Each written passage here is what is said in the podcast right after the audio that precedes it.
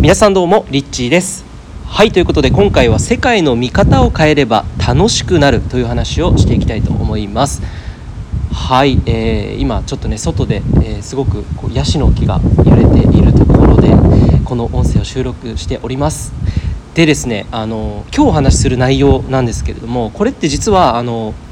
世界の見方を変える。これどういうことかっていうとですね本当にこう人生をワクワク生きるっていうこういうメッセージを僕は普段発信しているんですけれども、まあ、このまさにこうワクワク生きるっていうのはどういうことかっていうとですねこうワクワクするものがこうありませんっていう方が結構ほとんど多いんですよ。あのそういう方が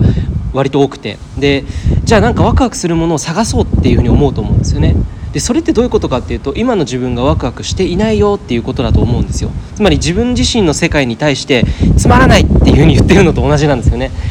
ですがですねこれ逆実はあの目の前にあるもの全てのものに対して自分が面白さを見つけていく楽しさをその中から見いだしていくっていうことが、えー、できればですね実は人生って劇的に楽しくなってきて面白くなってきてワクワクしてくるんですね。だから実は、まあ、逆というかうん目の前にあるえー、現象がつまらないんではなくてつまらない人がそこにいるっていうだけなんですよね。なので今日はま世界の見方を変えるというテーマでお話をしていきたいと思います。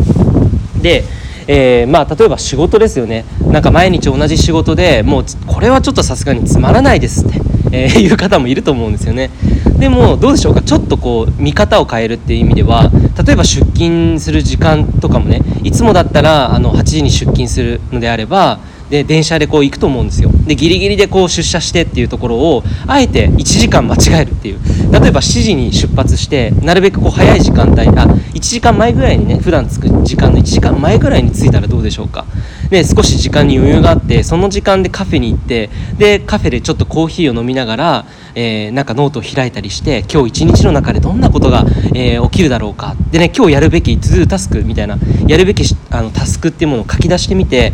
もう仕事に行く前から仕事の準備を心の状態を整えて頭の整理もしておいて、えー、その職場に向かっていったらすごくなんかいつもよりもなんかこうワクワクしてくると思うんですよね。で同じ作業だったとしても職場でね同じ作業を今日と同じ今までと同じようなことをやるという心構えでいくよりもえ今日のその一日の作業の中で同じルーティンという捉え方をせずに何だろうな例えばあのこれを同じタスクであったとしてもこれを今日はちょっとなんだろうなもっと楽しくするにはどうしたらいいんだろうかっていうふうに自分自身に問いかけてみるんですよね。でそうするとあのいつものトゥドゥよりももっと面白さが見いだせてくると思うんですよね。でまあそうですねなんだろうなうんどんな方法でもいいと思うんですけれども例えば何かこうリズム刻んで仕事を今日は一日してみようみたいな感じで今日はまるで音楽を奏でるような感じで一日ずっと仕事をしてみたらどんな一日になるだろうかなとか。でそれでそんな状態でね昼食ランチ行った時にはなんかいつもと違う景色が広がっているかなっていうふうに思うんですよね。なんかそういうふうにして一日の中であの当たり前に過ぎるような時間を過ごすにはもったいないと思うんですよなのでその同じような時間に見える時間であったとしても自分自身が楽しさを見出すことによってその時間っていうのはものすごく今までと違う時間を過ごすようなことになると思うんですよね実際にまあその体験自体が変わってくると思うのであの同じ場所にいるように見えても同じようなタスクをしているように見えたとしても実は全然全く違うあの感覚を生きているというふうに言えると思うんですよね。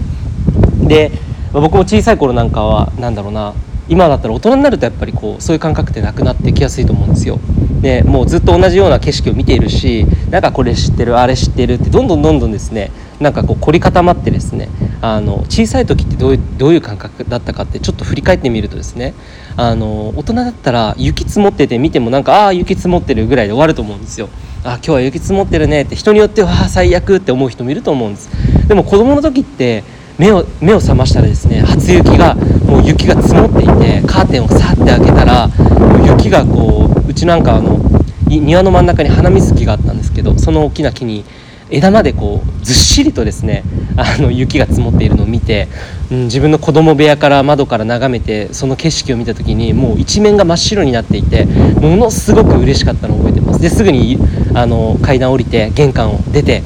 うん、もうパジャマのまんまあの雪を素手で掴んでですねちょっとこうふわふわした雪を掴んでちょっと食べてみたりして「うわ冷たい!」とかって言いながらあの雪に触れてるとこうだんだん手が赤くなってくるんですよ。であかじかんでくるのであのお家に戻ってヒーターつけてでそのヒーターに手を当ててでもその時には次の計画が立てられていてもう次はもう外に出たらよし手袋をつけてえ大きな巨大雪だるまを作ってやるぞみたいな感じでですねなんか同じその雪が降っているという状況に対して子供の時っていうのはなんかあれしようこれしようあ雪合戦してみようとかうんなんかそういうふうにこう面白さを見出してそこの中にあるワクワクを自分の中のクリエイティブを生かして体験していたと思うんですよね。でまあ、あとは例えばですね何だろうなうん同じこう何気ない日常であったとしてもこう光が差し込んでこう木の木漏れ日があったとしたらなんかそこはすごく癒しのスポットみたいな風に、えー、見ることができると思うんですよ。でその木漏れ日の中でなんかこう本でも読みながらリラックスする時間をとってみるた今今までだったらこう通り過ぎていたそういった公園のベンチだったりもすごくなんかたったその公園のベンチだけであったとしてもすごくなんかこうあのヒーリングスポットに変わると思うんです。でベンチって面白いのが公園のベンチっていうのはなんか聞いた話によるとなんか必要なところに置かれているらしくて要は公園のいろんな景色を楽しむために公園ってあるんですよね。例えばその植木だったりとかいろんなこう木々がもう作られて建てられていると思うんで植え付けられていると思うんですけどそういったものもちゃんと場所をあの必要なところにこうちゃんと計画的に置いているわけなのででベンチっていうのはそういった公園の庭園を楽しむためにあのしっかりとこう場所を見極められてただこうそこにポンって置いてあるわけではなくてそこからの景色を楽しむためにあのベンチっていうのは置かれているらしいんですよね。まあ、だから例えばデートの時とかもただ公園を歩いてデートするっていうだけじゃなくてこうベンチに座ってなんかこうその特別な景色を2人で眺めてみるそこをなんかこう意識するだけでもただのベンチっていうその状況ベンチに座るという状況がこうなんだろう自然の映画館みたいな、うん、自然なリアルな映画を見ているような感覚になると思うんですよね。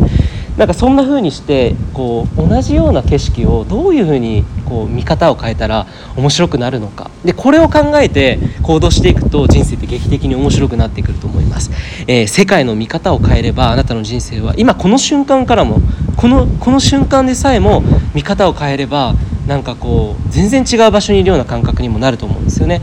なんか同じ部屋だとしてもその部屋をちょっとアレンジしてみてヤシの木を部屋に置いてみたりとかちょっとこうなんかあの僕昔やってたのはアンティークのポスターをですね壁に貼ったりしてでちょっとこうおしゃれなね英語の本とかをわざわざ英語読めない時に買って本棚のね隙間にこうさっと入れるんではなくてあの本棚に見えるようにして表面表紙をね表側にしてこう置いてディスプレイみたいな感じでやってたんですよね。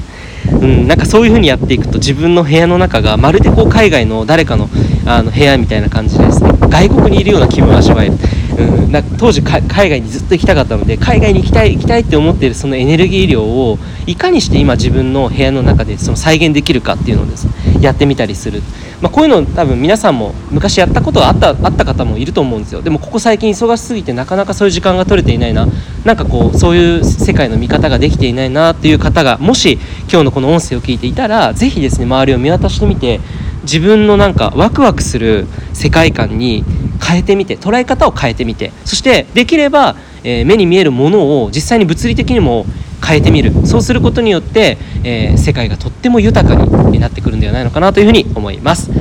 ということで今日は世界の見方を変えてみるというお話をしてみました。いかがだったでしょうか？いつもありがとうございます。リッチーでした。